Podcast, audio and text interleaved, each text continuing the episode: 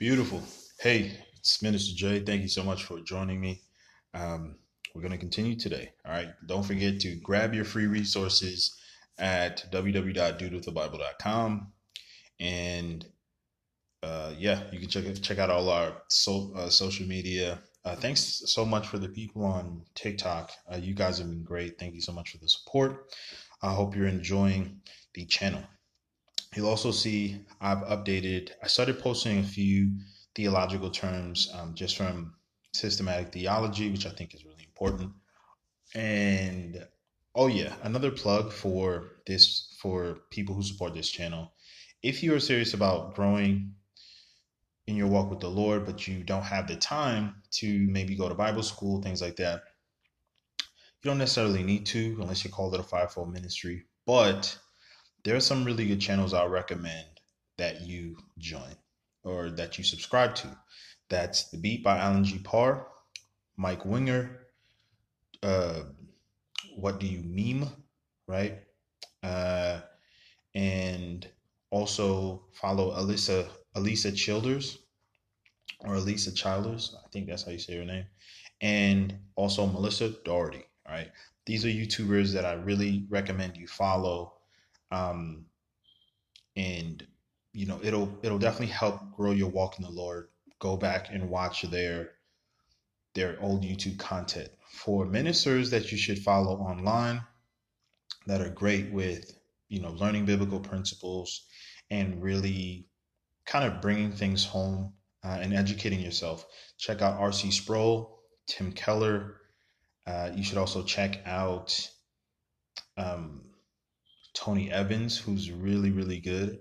Um, check out, oh yeah, check out um, the One Minute Apologist as well. You see, you, you'll see links to that on my channel, and check out Frank Turek as well, another really good apologist, and consider Tim Dilena and Carter Conlon as well. Right, those there's those are some pastors in New York City, and also Francis Chan and Zac Poonen. All right. All right, guys. And just email me at dudewiththebible at yahoo.com if you need more information on that. Uh, if you're looking for a church, if you're looking for uh, you recommendations and suggestions for Christian counseling, family counseling, um, and the like. All right, guys. So, Matthew chapter 8. When Jesus came down from the mountain, large crowds followed him. And the leper came to him and bowed down before him and said, Lord, if you are willing, you can make me clean. Jesus stretched out his hand and touched him, saying, I am willing, be cleansed. And I'm and immediately his leprosy was cleansed. And Jesus said to him, See that you tell no one, but go show yourself to the priest and present the offering that Moses commanded as a testimony to them. And when Jesus entered Capernaum, a centurion came to him, imploring him and saying, Lord, my servant is lying paralyzed at home, fearfully tormented. Jesus said to him, I will come and heal him. But the centurion said, Lord, I am not worthy for you to come under my roof, but just say the word, and my servant will be healed. For I also am a man under authority, with soldiers under me. And I say to this one, Go, and he goes. And I say to another, Come, and he comes. And to my slave, Do this and he does it. Now, when Jesus heard this, he marveled and said to those who were following, Truly I said to you, I have not found such great faith with anyone in Israel. I say to you that many will come from east and west and recline at the table with Abraham, Isaac, and Jacob in the kingdom of heaven, but the sons of the kingdom will be cast out into the outer darkness in that place where there will be weeping and gnashing of teeth. And Jesus said to the centurion, Go, it shall be done for you as you have believed. And the servant was healed that very moment. All right, this is this is so cool. All right, so let's let's unpack this, guys. I won't jump too much into, you know, I'm not gonna inundate you with the Greek and the Hebrew, although there's a really good um free website uh, that helps you with that uh, on through through Bible Hub. On you can access it through dudewiththebible.com. Anyway, guys, Jesus is so serious about faith. He is super serious about faith. What do we see from the leper? What do we see from the man who needs to be healed? What do we see from the centurion in Capernaum who wants to see his servant healed? Right? What do we see here? It's people having crazy faith. They are yielded to God. They believe in God's power to heal them. Think about how crazy that is. For hundreds of years, no one's really hearing of people are just dying from their seeing they're seeing people die and they're dying from you know disease and sickness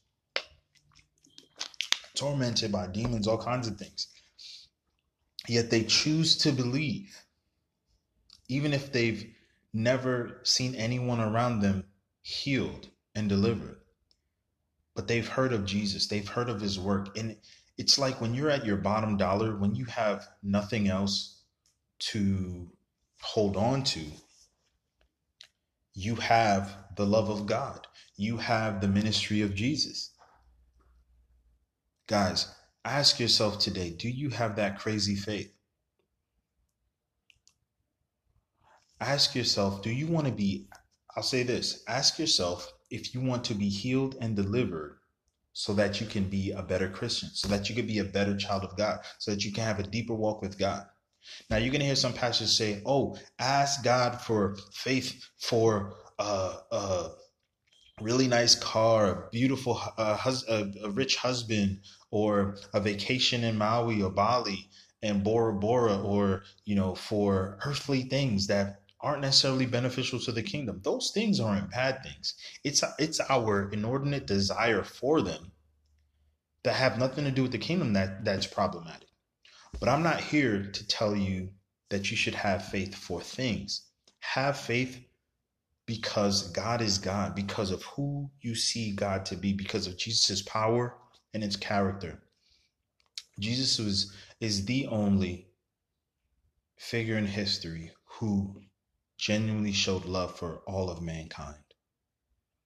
And he was the only person and will be the only person who healed people and how the had the power has the power and dominion to heal people on a whim according to their faith and belief. Guys, I just want to point out the faithfulness of these people and Jesus' response and how much it moved him. Because when you have faith in God, it shows that you you believe in his person. You're acknowledging his power. You're acknowledging his credibility and you're saying, I want to have a relationship with you, God. Does that excite you today? Does that make you happy and bring joy to your heart? The fact that God wants you, He pursues you, and that all it takes is faith. Faith is free. There's a cost. You have to forsake the desires of the world, forsake your idols, and put God first in everything that you do and ask Him to show you how to do that. All right, guys, thank you so much. This is, uh, we're going to go slowly through Matthew chapter 8. This is the first half, but let that, you know, let that drive you home. You should read the scripture on your own and ask the Lord, you ask the Holy Spirit to really reveal the scripture to you. Or you, you could say, ask the Lord, ask the Holy Spirit, same thing, right? But your intention is that have faith that this word, these concepts, and the actions of these individuals and God's response, let it minister to your heart and build your walk with Christ. God bless you guys.